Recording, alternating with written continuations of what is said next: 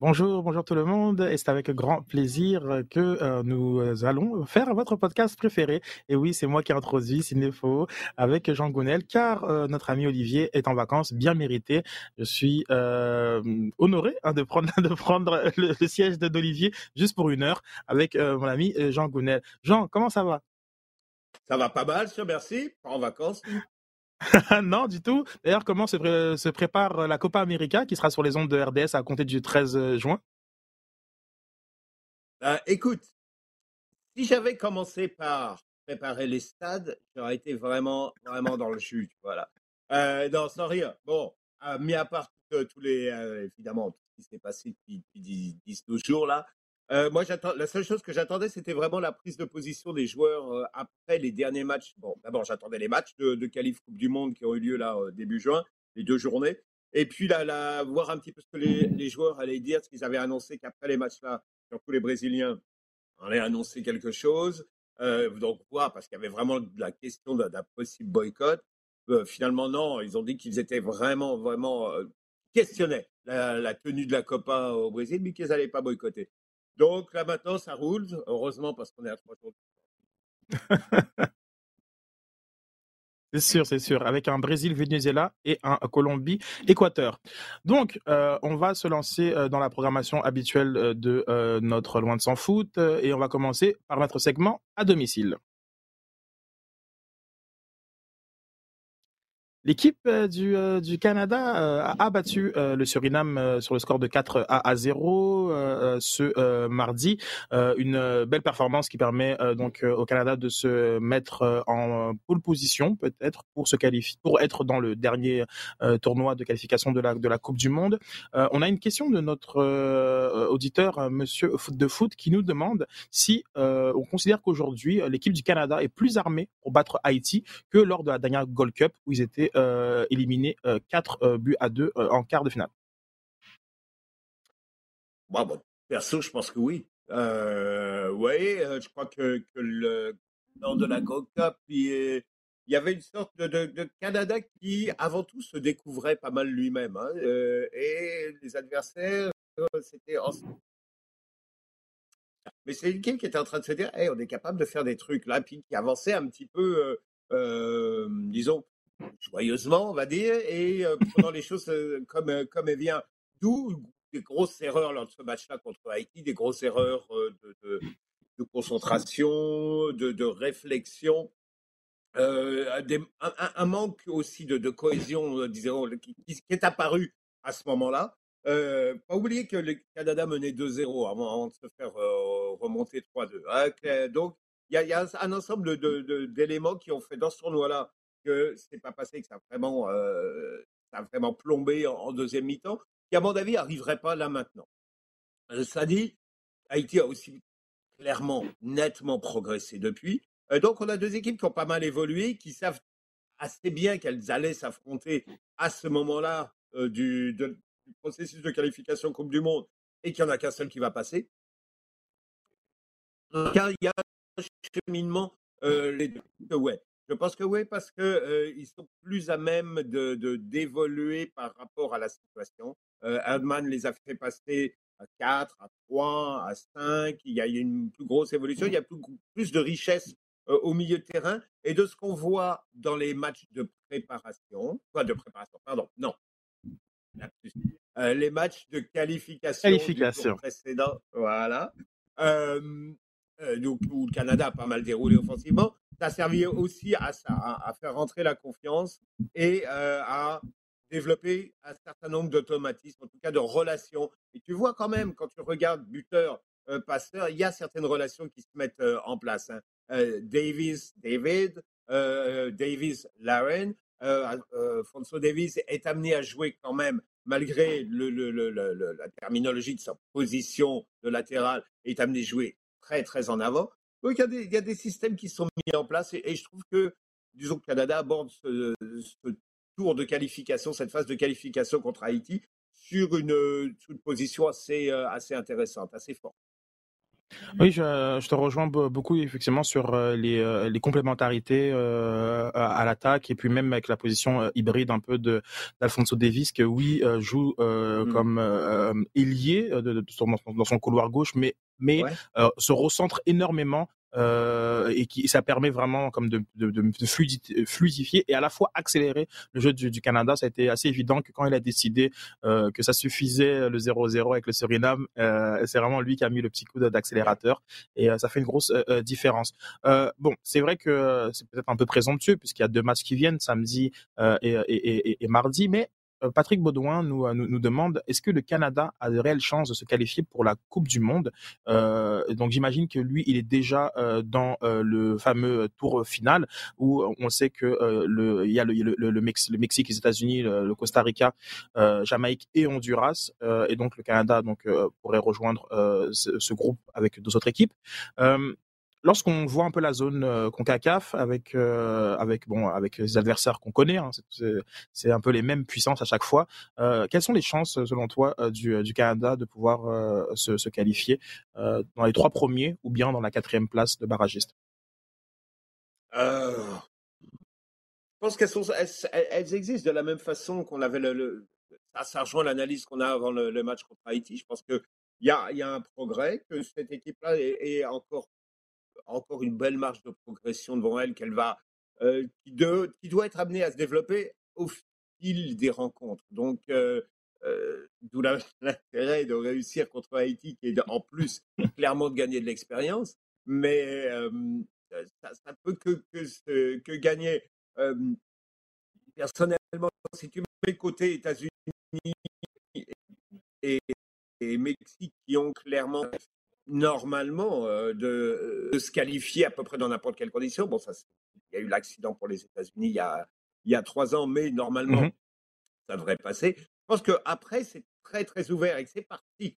Costa Rica a eu un beau cycle, Honduras a eu un beau cycle à un moment, la Jamaïque ça remontait un peu plus euh, un peu plus avant, mais euh, il n'y a pas d'équipe qui soit installée clairement euh, comme euh, comme troisième CONCACAF. Il y a des équipes avec qui ça va, qui ça va moins bien.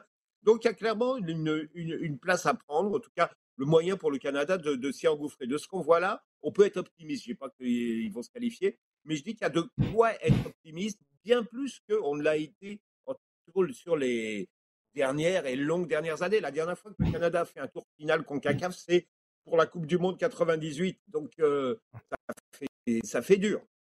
Oui, effectivement. Euh, ben donc, ben la semaine prochaine, euh, soit on, on pourra reparler euh, de ce tour euh, de, de, de qualification, du dernier tour de qualification, en fait, qui va finalement occuper toutes les campagnes internationales jusqu'à la, la, la, Coupe du Monde 2022, puisque je pense que dans la zone ouais. Concacaf, ce sera sûrement les derniers à, à décider finalement des, des, de leurs représentants.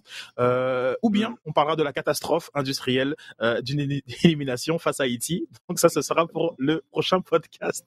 Euh, du côté de la, de la, MLS, on a une question de, Luc de la, de la gauchetière qui nous demande en fait si euh, pensez-vous que le retour de Binks et de Miller va donner une autre dimension euh, à la défense et à la relance de Montréal? Donc c'est sa, sa, première question. Effectivement, l'international anglais, enfin le jeune, le jeune, le jeune anglais est blessé depuis le début de saison et Miller a, été va être absent pour une durée de 4 4 4 4, 4 semaines. mais leur retour, clairement, puisque ce sont de très bons défenseurs, euh, qu'est-ce que pourrait, ça pourrait apporter euh, pour l'effectif de, de Wilfried Nancy? Bah, je pense que si on reste un petit peu dans le, système que, que, que l'équipe a développé depuis le, début de saison, euh, clairement, tu as besoin de, défenseurs latéraux capables d'en sortir avec le ballon. Donc, euh, c'est certain euh, que, que, ça ne peut que qu'être positif. Euh, clairement, il faut développer une relation quand tu es, euh, euh, comme ça, central, comme ça, dans une défense à, à 3, à 5. Euh, tu développes tes relations avec, avec tes, des milieux défensifs devant toi ou ton milieu défensif dépendamment et, et le latéral. Donc, Miller a commencé à le faire, je pense qu'il n'y a pas de problème. Bing, ça va peut-être prendre un petit peu de temps, parce, mais c'est un système dans lequel il a déjà évolué, d'où on a dit, et tout ce qu'on a un petit peu, euh, ce dont on a discuté depuis le début de la saison sur la continuité par rapport à la mise en place qui a été faite l'année dernière. Donc je pense qu'il ne mmh. va pas débarquer en, territoire inconnu complètement, Bings, et que, que la qualité qu'on a vue avec le ballon l'année dernière, elle va, elle va encore, elle va encore être, être marquée cette année. Oui, je suis tout à fait d'accord. C'est quand même le secteur qui a le moins bougé en termes de minutes de jeu. Camacho et, Struna sont les deux joueurs les plus utilisés et je pense que sans blessure mmh de Kamal Miller, il aurait été dans ce trio-là de joueurs les plus utilisés. Donc, je suis un peu curieux de voir comment Binks va, va s'insérer. C'est certain que bon, Waterman a, montré de, belles choses à ces deux derniers matchs, donc peut-être que est-ce que la confiance va lui être renouvelée? et sachant que il y a le match de DC United euh, mercredi lorsqu'ils vont revenir, ce sera le, 23, le 23 juin. Et ensuite, il y a Nashville le 26. Euh, il y a quand même une opportunité de faire tourner euh, dans ce, dans ce secteur-là, puisque le, le, calendrier va, va l'exiger. maintenant, j'ai vraiment, bah, c'est plus qu'une impression. on voit que Wilfried Nancy, c'est là où il a fait les le moins de changements et que peut-être que bon, si encore une fois, on, a un joueur qui s'impose comme comme l'a fait Miller en début de saison. Ce sera plus compliqué pour le quatrième défenseur dans la dans la hiérarchie. et, et c'est là c'est là où je me demande à quel point ils peuvent apporter s'ils ne jouent pas tout, tout, simplement. On a on a une autre question de Luc et là on va se projeter dans de l'autre côté du terrain qui nous demande en fait qui sont les deux attaquants du 11 type de Wilfried Nancy. Ah. Donc donc là avec le retour de, de Mason de Mason Toy, la question se pose entre Mason Toy et Kyoto donc le binôme euh, Toy Kyoto, ou bien le binôme Toy Johnson, ou bien Johnson Kyoto. Donc euh, voilà, on peut euh, entre ces trois ces trois joueurs là, sachant que depuis le début de saison, on est plutôt sur un système à deux attaquants que des systèmes avec des, deux ailiers et, une, seule pointe. Qu'est-ce que t'en penses toi? Ben écoute, dans son état de forme, euh, même si je, le dis, j'ai dit souvent à l'émission, euh, je me répéter un petit peu, j'étais un peu sceptique de, de Mason Toy. Euh, j'étais un peu sceptique parce que même euh, je trouvais que son contenu dans les deux premiers matchs où il a marqué, je trouvais qu'il était assez inexistant en dehors de, des buts. il ne vient, il, ne, joue pas pendant cinq matchs, voilà consécutifs après sa blessure. Il revient, boum, il marque je suis obligé un peu de me plier à l'évidence face à face à. Donc, euh, euh, je crois qu'il a, il en a fait suffisamment pour euh, être le titulaire. Ensuite, en termes de profil, je ne sais pas si il est tant compatible avec avec avec Johnson. sauf que des, des, autres attaquants, je trouve que Kyoto est celui qui a peut-être le plus besoin d'être challengé.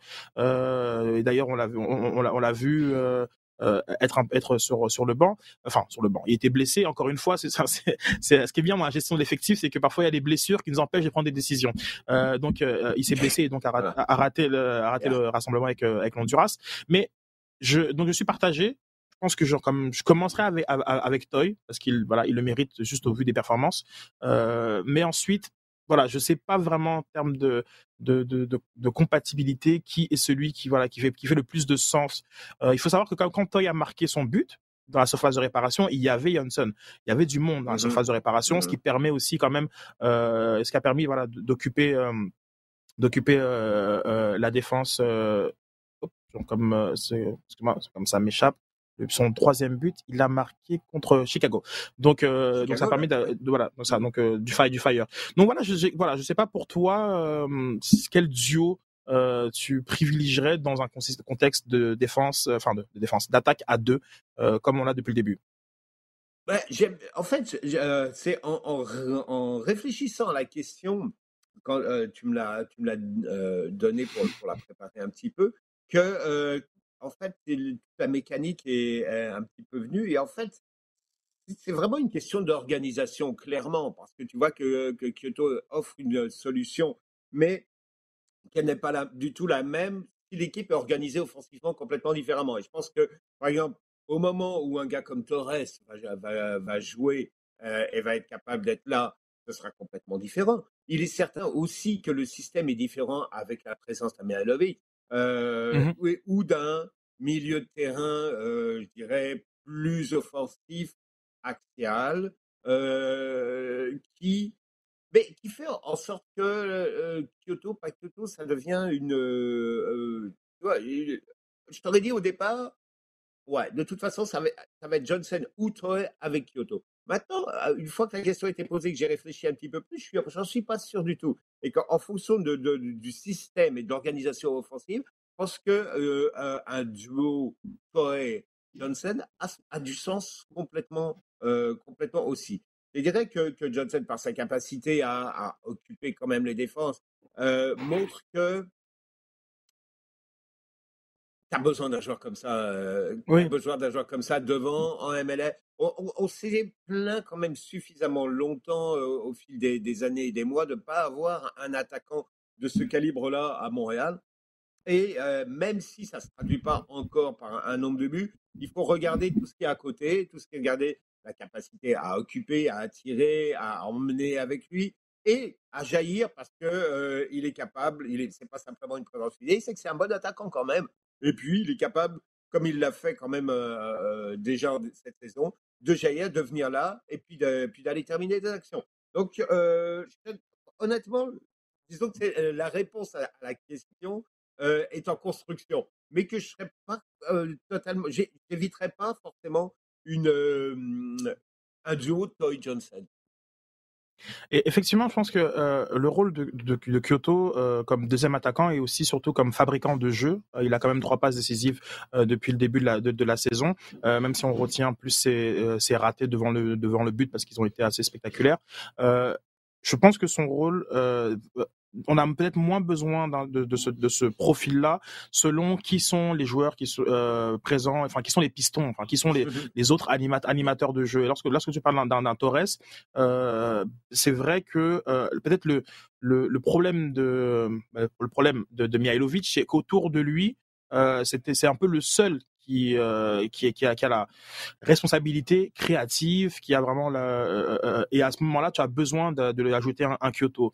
Par contre, on est dans, dans l'optique euh, où on joue avec un autre 8 type Amdi, on joue avec un, un, ailier qui est, bouqué plus type Torres que euh, je sais pas euh, Broguillard ou, ou Chouanière. Euh, là, c'est vrai que je peux je pourrais voir le binôme Toy Johnson avec Johnson qui serait sur l'attaquant vraiment de enfin l'avant-centre point de fixation et Toy même si c'est pas tant un joueur de profondeur mais qui serait peut-être plus à, plus à même à, à, à tourner autour. Mm-hmm. Donc euh, ça. Euh, on reste en, MLS. Euh, on avait une question de Borat Simono qui, qui, demande pensez-vous que le, le, TFC à Toronto est en déroute ou seulement en, mauvaise passe? Je vais commencer avec mon observation de, du cas Altidor. Pour moi, Altidore vraiment euh, euh, est celui qui symbolise vraiment le, le, le, mieux ce qui se passe à, à, à Toronto. Il, a un contrat de 3,6 euh, millions euh, garanti, c'est énorme. Euh, c'est un, un, joueur qui prend beaucoup de, de, de place dans, dans son dans son caractère, dans, dans, dans voilà, dans, dans, dans, son personnage, et on sent une vraie frustration depuis l'arrivée de Chris Armas, mais une frustration qui a déjà été présente finalement de toute façon, euh, où euh, il, a, avait déjà eu un clash avec Bill Manning euh, l'an passé, lorsque lorsque Bradley s'était blessé à la cheville, disant que le club avait très mal géré la blessure de, Bradley. Il, a, souvent, il utilise son, son, son, son compte Twitter et, et, et, un peu de tous les débats qui sont autour de la ligue. donc c'est aujourd'hui le Toronto, j'ai l'impression que ça, il s'essouffle un petit peu. Euh, euh, collectivement, qui a besoin d'un renouveau, et peut-être qu'ils savent pas vraiment euh, comment s'y prendre. peut-être que le dernier hurrah de cette équipe-là était effectivement l'an passé, qu'il fallait là voir autre chose. Et je crois que c'est pas étranger au départ de Greg Vanet, qu'il a sûrement senti que un peu allez, toute proportion gardée, mais un peu comme, euh, comme quand Zidane est parti de, du Real Madrid, ou même quand Guardiola est parti la première fois de, de, de, euh, Barcelone, parfois on sent un coach qui ne, ne peut plus véritablement apporter à un groupe euh, et donc décide de, de partir. maintenant, que ce soit que ce soit Pozuelo, que ce soit Osorio, que ce soit Richie Laira, il y a des joueurs extraordinaire, de, de, gros talents. Et je pense que même le petit vénézuélien qui, qui, euh, qui, euh, qui a été recruté. Euh, donc voilà, donc il y a des joueurs de, de, de talent euh, dans cette équipe, dans cette équipe-là. Et je crois quand même qu'ils ont les moyens d'aller chercher une, la, la, la, fameuse septième place. Que euh, il faut pas non plus ah prendre trop des, conclu des, des, conclusions trop euh, drastiques des huit premiers matchs de la saison. je crois qu'il y a beaucoup d'équipes qui vont afficher leur vrai visage à partir de, de, de, la, de la trêve, enfin à, la fin, à la fin de la trêve. Donc du côté de Toronto, Euh, c'est plus inquiétant, oui. Enfin, c'est quand ces résultats qui sont décevants, euh, oui. Euh, c'est clairement pas une équipe qui était faite pour être douzième de l'Est à ce stade-ci de la saison. Euh, mais pour autant, je crois qu'ils ont aussi les moyens de faire des fameux push comme, il y a beaucoup en, MLS qui permettent finalement voilà de, de te retrouver au-dessus de la ligne rouge le moment échéant. Yeah. Une petite question euh, du côté de football féminin, c'est vraiment merci, vraiment une très bonne question de d'Émile Archambault euh, que je vais te, te, te passer, euh, qui, qui demande en fait comment se fait-il, je vais, je vais euh, fusionner ces deux questions, euh, comment se fait-il que le Canada arrive à développer tant de joueuses de haut niveau malgré le manque de soccer professionnel au pays? Euh, il semble que le programme féminin euh, dépasse largement les attentes vu la, vu la, la situation. Et un peu comme et un peu comme piste de solution, euh, dans deuxième partie de question, euh, il, il propose est-ce que du, du football, euh, enfin du soccer professionnel au Canada passe nécessairement par une combinaison avec, la ligue américaine, la, WSL, la NWSL, ou peut-être le retour de la W League qui est, qui est défunte depuis 2015, si je m'abuse. Euh, donc voilà, donc il se pose la question un petit peu de cette anomalie euh, du programme féminin, sachant qu'il n'y a pas de débouché professionnel dans le pays euh, Je crois déjà que tu as la réponse dans la question. Euh, C'est que euh, le, développement qui a été, assez marqué du, Canada, qui est au niveau féminin, voit aux années 4, fin des années 80, années 90, euh, et, et, conjoint avec celui des Américaines. Et c'est pas un hasard que les deux, à un moment, ont été vraiment jailli, euh, alors que les équipes masculines n'étaient pas, étaient pas terribles. Euh, tu regardes le, le premier mmh. titre, bon, il n'est pas officiel le premier championnat du monde, celui de 91 euh, féminin, celui qui a été joué en Chine mais tu regardes que c'est le début de, de, de l'équipe américaine avec, euh, avec euh, comment, euh, Michel Acostal, euh, avec Carla Overbeck, etc., qu'on qu qu créé, qu'on mis en place complètement toute cette super génération. À ce, moment-là, les Américains, ils venaient de se qualifier pour une Coupe du Monde, mais ils mettaient à peine un pied devant l'autre. Euh, ils savaient qu'ils allaient avoir un gros programme à faire pour organiser celle de 94. Donc, les féminines avaient déjà un pas, un d'avance avec tous les programmes mis en place en, à l'université particulier, parce que ça a été vraiment le, berceau hein, du football nord-américain. Et que dans le même temps, eh ben, les Canadiennes qui ont pu bénéficier de euh, ce travail en université, il n'y avait, pas, il y avait rien d'autre, il n'y avait pas de centre de formation de quoi que ce soit, elles en ont bénéficié aussi et sont arrivées euh, des, euh, dans aspirées par euh, ce qui a été fait au niveau des, des Américaines. Et tu regardes à, à l'époque, Michelle Ring, Sherman Hooper, il y avait déjà une, une équipe qui était, qui était solide d'identité. Donc ça a continué comme ça. Maintenant, euh, et donc ça explique pourquoi le programme féminin a été quand même a rapidement pris de l'ampleur.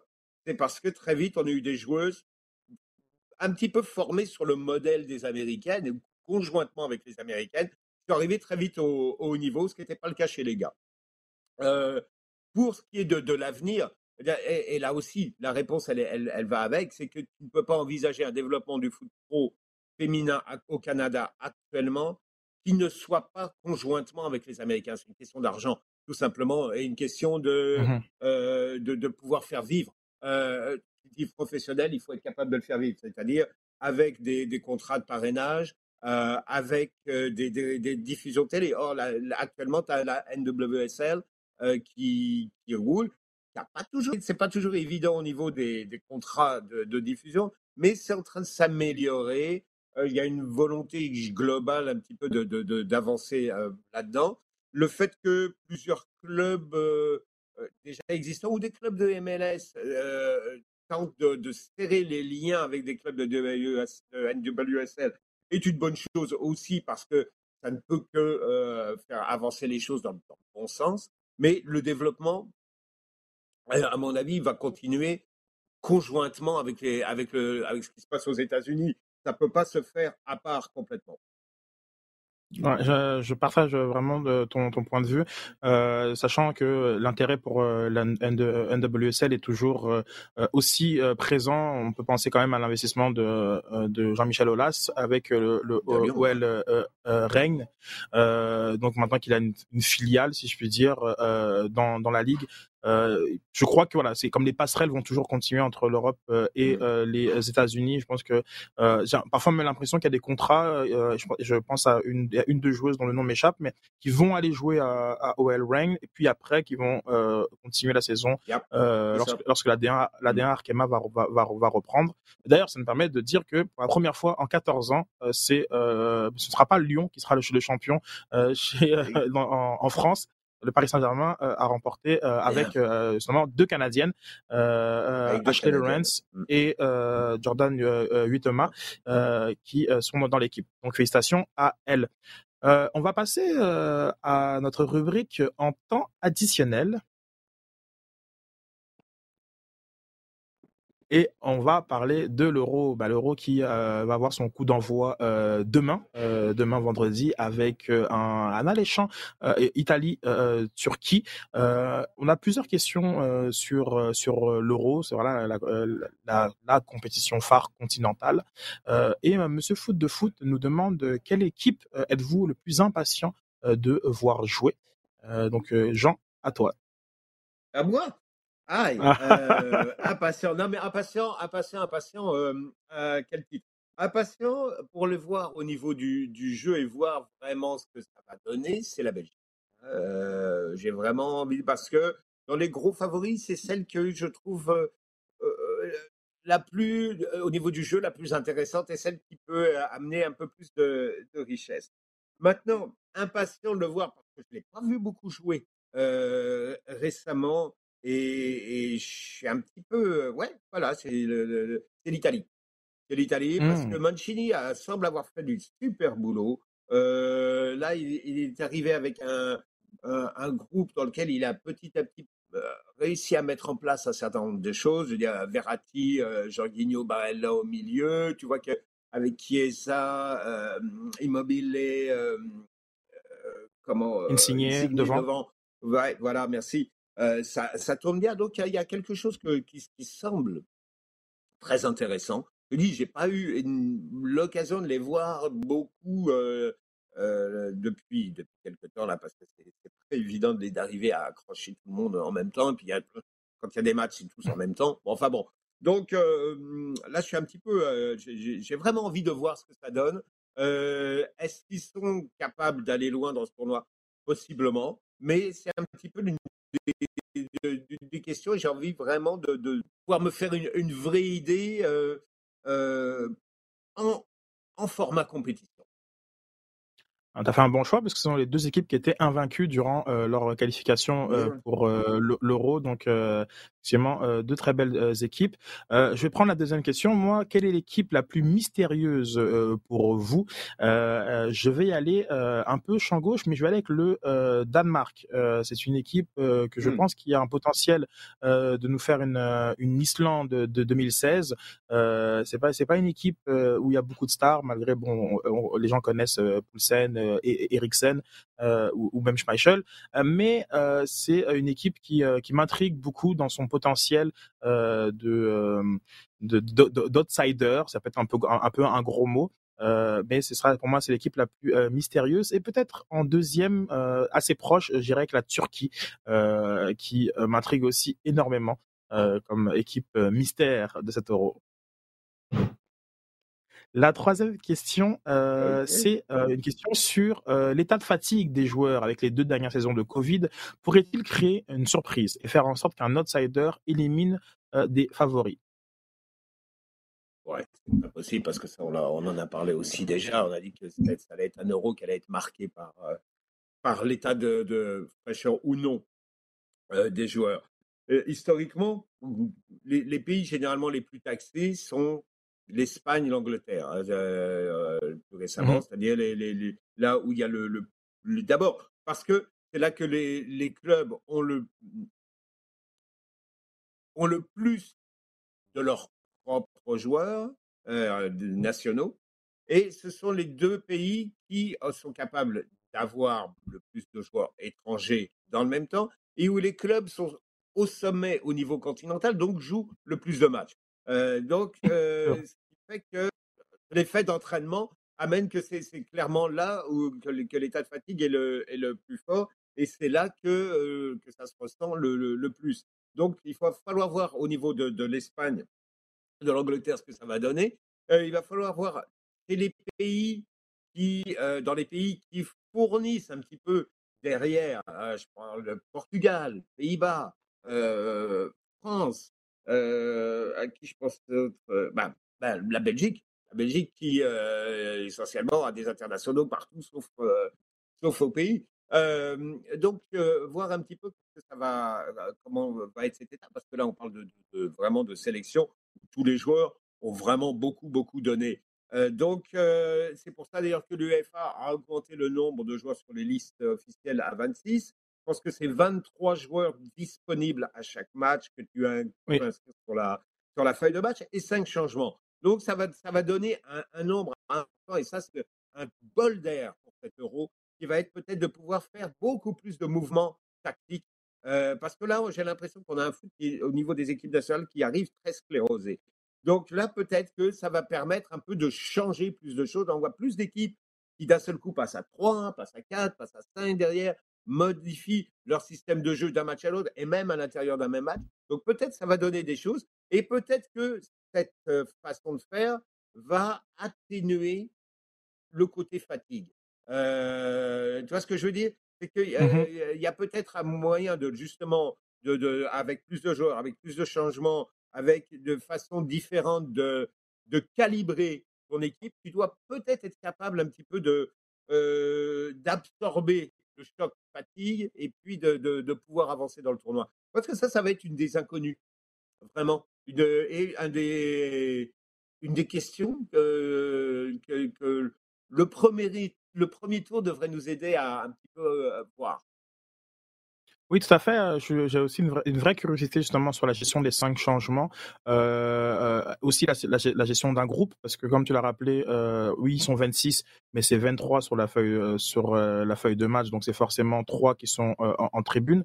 donc il y a, toute cette, gestion là qui m'a, d'un part des coachs qui, m'intéresse. par, par, contre, sur l'idée de que les outsiders éliminent les favoris en raison de, de, la fatigue et du Covid.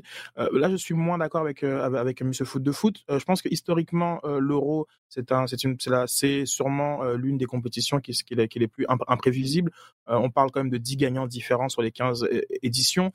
c'est une compétition là. Je tantôt je parlais de l'Islande, mais on, aurait pu parler aussi du Pays de Galles en 2016, où on voit en fait fréquemment ces, ces ces surprises qui sont aussi dues en fait à la rigueur tactique des équipes européennes et à, la, capacité de se spécialiser dans les coups de pied arrêtés.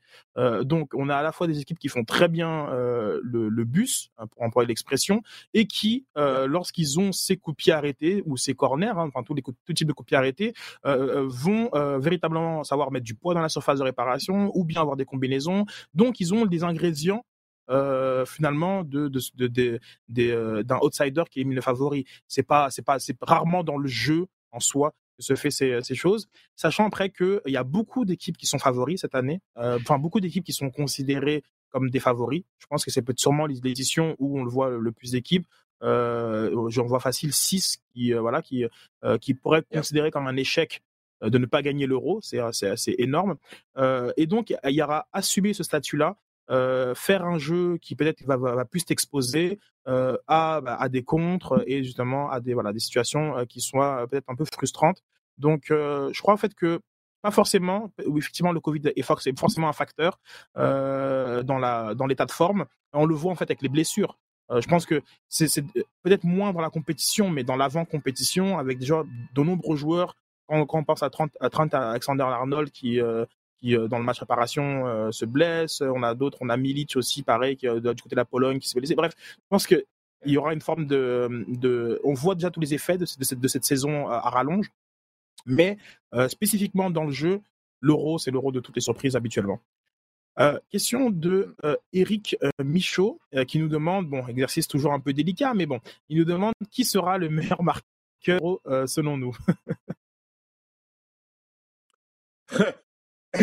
ça, va rejoindre pas mal ce que tu dis dans la mesure où tu, tu arrives avec 5-6 équipes de, favoris de premier rang très difficiles à départager, bah, très possiblement ton meilleur buteur va se retrouver là-dedans. Pas forcément, mais il est clair que tu vas parler de Kane, tu vas parler de ah, Federico Chiesa, tu vas parler de Lukaku, tu vas parler de mmh, Timo Werner. On va parler de Timo en France, on peut, on peut pas. On peut, ouais, Werner. Ouais, on parler de Timo Werner. Mais dans, les, dans, les 11 projetés, dans les 11 projetés, parfois on le voit même pas sur le titulaire, donc c'est un peu euh, oh, délicat. Oh, et puis, euh, juste derrière, parce que c'est vrai que tu vas pas parler de la Pologne, mais tu vas forcément parler de Lewandowski. Mmh euh, côté, côté français, bon, certain, quand tu arrives avec, avec Mbappé, Benzema, Griezmann, euh, clairement argument aussi. Euh, c'est pas facile. Bon, euh, vu le calendrier et vu que, mine de rien, mine de rien, il faut le dire, parce que je pense qu'on va le répéter un petit peu, mais on va le dire dès maintenant, cet euro-là, l'Angleterre le joue quasiment à la maison. Hein.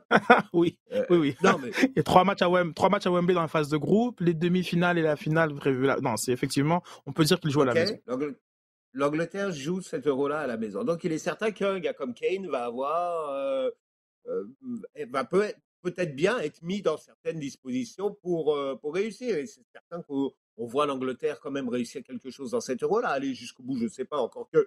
Ils sont peut-être plus favoris qu'ils l'ont jamais été. Dans, ils font partie de cette liste de favoris en tout cas. Mmh Donc allez, on va dire, on va dire Kane. Je favorise aussi euh, Kane. Euh, J'avais pas pensé euh, à, l'aspect domicile, qui est en fait un, énorme euh, argument en sa faveur.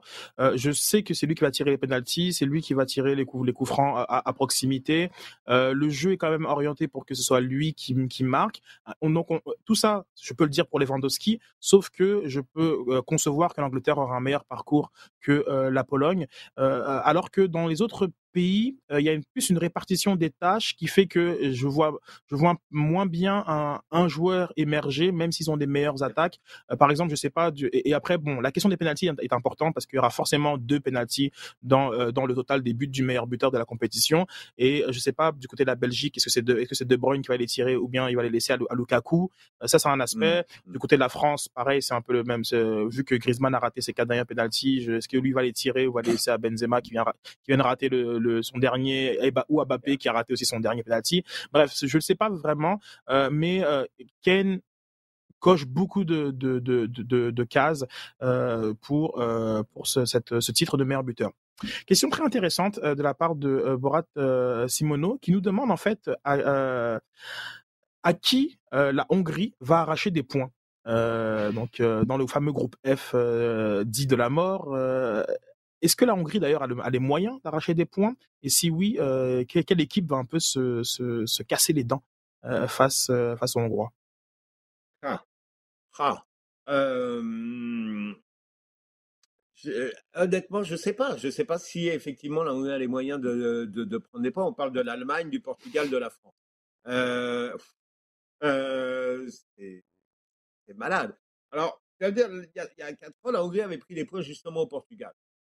Euh, ça avait été un match de malade, hein, le 3-3, euh, complètement délire. Et face à une équipe, euh, très certainement, que le Portugal avait pris peut-être un petit peu trop facile. Il y avait, même si pour eux l'enjeu était quand même important, parce qu'ils n'étaient pas encore, si je me souviens bien, assurés d'être qualifiés. Mais ah, je ne vois pas actuellement, vu que tout le monde est quand même pas mal dans le coup, vu le haut niveau de premier tour et que tout le monde est prévenu, tout le monde sait qu'il va falloir se planter contre la Hongrie, je vois bien euh, le scénario dans lequel euh, les trois plantes à Hongrie.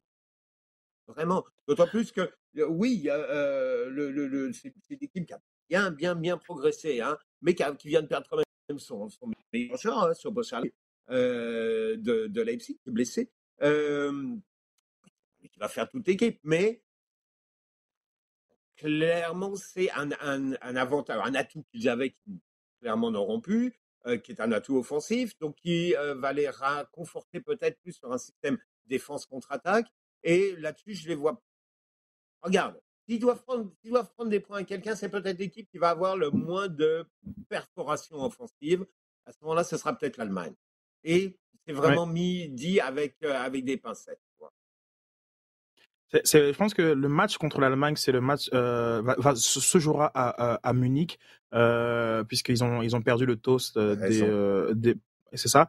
Donc moi, je t'aurais dit l'équipe de France. J'aurais dit l'équipe de France. Je t'aurais dit l'équipe de France parce qu'ils ont toujours un peu une difficulté contre les blocs bas.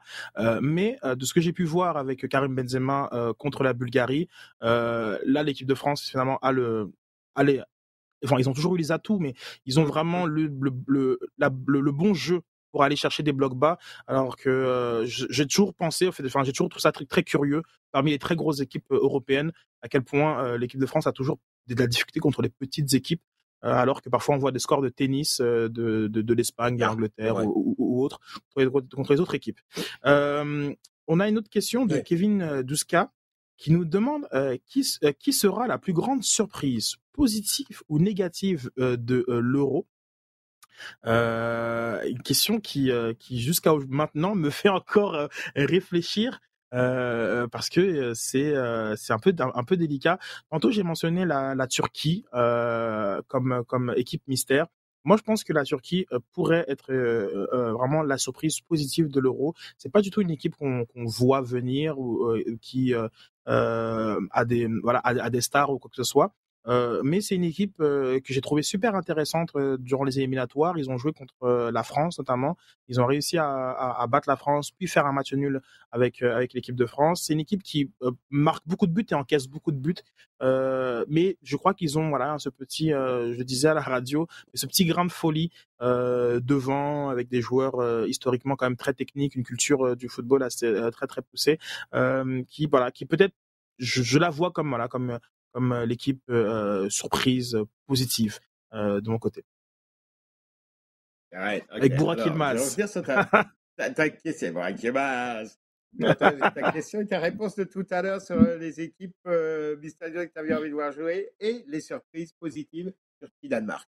Euh, je rejoins donc totalement là-dessus. Turquie, ouais, solide avec. C'est par, par, par partie. Hein, clairement, tu vois que la Turquie, c'est pas la première fois. On les avait vus 2000-2002 avec une dynamique club, équipe nationale. Galatasaray qui gagne la première coupe euh, euh, d'Europe pour la Turquie. Et tout de suite, dans les deux ans qui suivent, basé d'ailleurs sur le, Galatasaray, l'équipe arrive euh, troisième de la Coupe du Monde. on l'a vu, après il y a eu un creux, on l'a vu revenir en, en 2008 à, à l'Euro. Euh, C'était vraiment des moments comme ça. Et là, on la voit euh, revenir avec de très très bons résultats en équipe nationale. Euh, tu disais face à, la France. Là, elle, elle a, depuis qu'elle a entamé aussi les qualifs euh, Coupe du Monde, elle, a battu les Pays-Bas, elle a réussi des, vraiment des très, avec la manière des très bons coups. Il y a des joueurs dominants, il y a des euh, leaders hein, que tu vois. Euh, euh, que tu vois à Leicester, que tu vois en, Première Ligue, que tu vois euh, euh, à Lille, que tu vois en Allemagne, qui, sont revenus vraiment pour les Donc il a tout ce qu'il faut. Le Danemark, tu l'as mentionné aussi, c'est pareil. c'est une équipe, elle, on l'avait vu déjà à, la Coupe du Monde, et qui est solide, très très solide, et qui a, elle aussi, c'est par, c'est par phase. Hein. clairement, il y a toujours deux, trois ans où c'est plus dur. Et là, il y a une autre génération qui revient là. Peut-être Odegaard, peut-être qu'on va le voir. Euh, non, pardon, pas. Euh, non, non. quoi que. Euh, mais euh, non, non, euh, pardon, la génération Eriksen-Poulsen, je te dis une bêtise là, les gars, ailleurs. Mais Eriksen-Poulsen, je pense qu'elle est capable de faire quelque chose. donc, ouais, moi, c'est les deux équipes que je vois. Côté négatif, côté surprise dans l'autre sens, euh, bah, à cause de la façon dont le, le tableau est, fait, je dirais Angleterre ou Allemagne. Parce que l'Angleterre, si elle gagne son groupe, et je vois pas la voir vraiment gagner son groupe, va se coller une équipe du groupe F, donc le deuxième de ce fameux groupe France, Allemagne, euh, Portugal. Donc euh, là, la marche, elle est tout de suite nettement plus haute. Et si c'est pas l'Angleterre, ce sera l'Allemagne qui sera, à mon avis, Ouais, ouais, ouais, on, aura euh, beaucoup. De toute façon, il y aura avec tant de favoris, il y aura forcément une énorme déception avec, un gros crash. Euh, pas, forcément au premier tour, mais euh, euh du côté des huitièmes de, finale. D'ailleurs, comme quand l'Islande avait battu euh, l'Angleterre. Et ce qui, ça conclut notre section temps additionnel. On va finir avec nos sujets chauds. Avec une, euh, une question qui, je pense, qui a dû être écrite euh, en plein euh, Canada-Suriname. Est-ce que les succès de Jonathan David en Ligue 1 va provoquer les clubs français à pister plus sérieusement? Les jeunes joueurs du Québec et du Canada Nous demande Nilton George. Bon, je trouve que c'est une très bonne question, non? À toi? Mmh Excellente question. C'est vraiment, c'est vraiment bien parce que là, en fait, tu regardes, bon, David, tout le monde en a parlé, on en a parlé d'abord parce qu'il y a eu cette histoire qu'au départ, ça collait pas vraiment bien. Il a vraiment eu du mal à, démarrer et que quand il a démarré, par contre, euh, il a été difficile à arrêter. Euh, bon, il y a ça. Et puis, il rajoute quand même le fait que là, il commence à y avoir des expériences croisées. Tu sens qu'il y a des gens, des gens qui reviennent, gardent, euh, battent. maintenant, vers Croutre, qui vont revenir en France et qui vont commencer à parler un petit peu comment ça se fait. Il est certain qu'on a reparlé de Montréal avec le passage de Thierry Henry. Le fait que dans le même temps, il y ait un joueur canadien qui réussisse vraiment bien chez l'équipe championne de France et qui réussit bien en plus en marquant des buts. C'est ce que tu vois, tu vois, c'est pas euh, le milieu de terrain industrieux dont tu parles et dont tu vas qui va avoir des 8 sur 10 euh, dans l'équipe là. C'est le gars qui plante des buts, donc dont on, on va parler. Euh, donc oui, oui, je pense que c'est toutes ces choses-là, et avec la réussite d'un joueur en premier plan d'abord, mais qui va être soutenu par le fait qu'on va en parler. Ouais, je pense qu'il y a vraiment, euh, il y a déjà des accords hein, entre le, la fédération française et, le Québec en, particulier, des accords qui existent depuis longtemps. Mais je pense que ça va être amené à, pas simplement au niveau des, des fédés, mais peut-être aboutir à quelque chose au niveau professionnel aussi. Ouais. Oui, moi, je suis tout à fait d'accord avec euh, la, lecture euh, de, de, de, Nilton, euh, car je crois que bon, il, fallait que derrière Alfonso Davies, qu'il y ait d'autres exemples, même si je sens rien enlever à, à, ce que fait à ce à ce qu'a fait Atiba Hutchison, mais lorsqu'il ne il n'était pas forcément le, déclencheur d'un mouvement vers euh, vers le mmh. Canada d'un point de vue des clubs européens. Mais euh, Davis a, a, a clairement euh, mis la, la, puce à l'oreille, mais on se, on se dit ben, c'est lui, c'est un talent unique hors norme et donc c'est c'est ça ça ne ça veut pas dire que dans le pays il y a un il y a un bassin de, joueurs. Je crois que voilà le, succès de, de, de David tout de suite fait dire ah dans le Canada, ben, il y a des très bons joueurs. Et puis, bon, c'est vrai que euh, Kyle Laren, qui, qui, a été champion du, côté de la, mmh. Turquie, aussi fait partie de cette, de cette conversation-là. Et je crois que effectivement, euh, peut-être que euh, du côté de la Ligue 1, on peut, on peut se dire qu'il y a des bonnes affaires à faire. Je pense, moi, je pense à un, à un Tajon Buchanan, par exemple, il doit pas valoir grand chose euh, euh encore euh, et qui et, qui voilà a, a sûrement les, les, moyens de pouvoir exploser au, au, niveau euh, mais je crois que ça passera aussi par cette fameuse qualification dans le tournoi de préqualification. je crois que le Canada ne peut pas se permettre justement pour arriver à ce à ce niveau de, de considération de la part des, des, clubs européens, ne peut pas se permettre de pas être dans les dans, dans, dans la cour des, des, des grands de, de la Concacaf. Euh, il y a une, une, question intéressante qui nous qui s'est posée par par Mathieu. Euh, qui est en plein voilà dans, dans les grands tournois euh, continentaux et qui nous demande en fait si euh, est-ce que la Copa et la Gold Cup doivent s'allier pardon pour former un gros tournoi? Euh, j'ai comme proposition à tous les quatre ans pour alterner peut-être avec les, les, tournois continentaux aux deux ans. Donc en gros, euh, la Coupe du Monde euh, des, des, Améri des Amériques. Ouais, football des Amériques. Écoute, c'est vrai quand tu regardes un petit peu les choses, tu dis c'est l'avenir, c'est vers là qu'on devrait aller. Mais c'est non, non, ça va pas marcher. Euh, ça va pas marcher parce que tu réfléchis un petit peu. C'est pas allier, allier, Copa et Gold Cup, c'est allier les deux confédérations. C'est-à-dire euh, aller main dans la main pour un tournoi continental, inter, supra continental, mais ça veut dire aussi aller main dans la main pour des qualifs de Coupe du Monde, avec un nombre beaucoup plus important on en est donc à quoi? 4 euh, plus 1 en Amérique du Sud et 3 plus 1 en CONCACAF. C'est ça, donc 7 plus 2 barragistes. Donc, avoir en gros une, une, super confédération avec 8, 9 qualifiés. il est certain qu'il va y avoir du, du, tirage derrière ça parce que euh, es le quatrième ou cinquième sud-américain tu vois débarquer dans ton jardin à Mexique, États-Unis, et, quelle que soit l'équipe CONCACAF qui est en, euh, qui est en, qui hein, en bonne bourre à, ce moment-là, tu, dis, bon, bah, là, tout de suite, euh, wow, c'est un peu chaud. Euh, idem pour la CONCACAF, c'est troisième CONCACAF, et puis d'un seul coup, on te dit, ouais, mais là, d'un seul coup, on t'amène l'Équateur, la Colombie et le Pérou. Euh, donc, il y a, y a, des intérêts, oui, oui, d'une façon générale, oui, ça ferait progresser les choses de façon extraordinaire. Mais dans la, dans la réalité, euh, il y a trop d'intérêts qui risquent de se faire marcher sur les pieds euh, comme ça pour que ce soit vrai. Et regarde là actuellement ce qui se passe, et là on parle d'actualité vraiment, il y a un resserrement et un rapprochement vraiment fort entre la MLS et la Liga MX.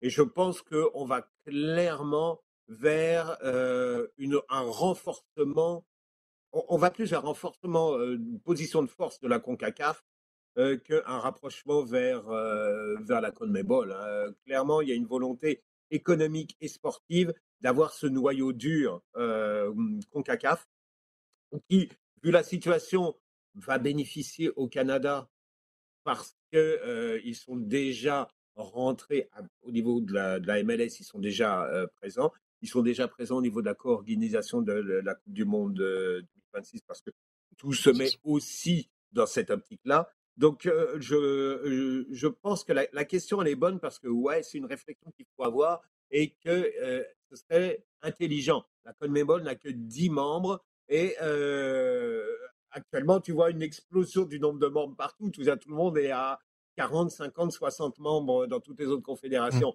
Donc, c'est vrai que c'est un peu ça n'a pas beaucoup de sens. Mais dans les faits, dans la réalité, je crois qu'on va plutôt vers l'inverse et vers, au contraire, une, une plus grosse isolation en fait de la CONMEBOL par, de, de la CONCACAF par rapport à la CONMEBOL. Tout à fait, c'est vrai qu'on a eu beaucoup de plaisir durant la, Copa Centenario, euh, mais effectivement les, les, les, problèmes de, de répartition euh, des, euh, des budgets, enfin des revenus de, de, de sponsors entre les, les, fédérations avait été un, un, très gros euh, un très gros problème euh, pour pour l'organisation d'une autre compétition de, de, ce genre. Et euh, je peux comprendre l'idée. peut-être que je crois qu'il y a aussi une forme de la réorganisation peut-être de d'autres compétitions euh, lorsque je, euh, il y a la compétition, il y a, il y a l'Arab Cup qui va qui va émerger avec tous les pays du, euh, du, du, Moyen-Orient. Euh, je pense que c'est euh, à la fin de l'année d'ailleurs qu'il y aura la première édition. Mm. il y a peut-être des, des, mm. changements aussi du côté de la de l'Asie. Donc peut-être que dans ce dans ce dans ce cadre-là de pouvoir rester toujours très pertinent à l'échelle du, du, football mondial. C'est pas pour rien non plus que l'euro est passé à 24. Euh, Peut-être qu'il y aurait cette tentation là euh, mais dans les faits, euh, je suis d'accord avec toi, c'est pas forcément la fusion de la, Copa, de Copa América et de la Gold Cup, mais c'est plus une fusion euh, des, euh, des, des, des, confédérations. Et là, je crois que ça, ça, va, ce sera pas possible euh, dans euh, les faits. Non, pas tout de suite. Mais ça conclut euh, notre euh, podcast LDSF. On remercie énormément euh, pour l'ensemble des questions euh, qu'on a qu'on a reçues et qui nous ont permis de faire une très belle émission. on salue Olivier qu'on retrouvera la semaine prochaine.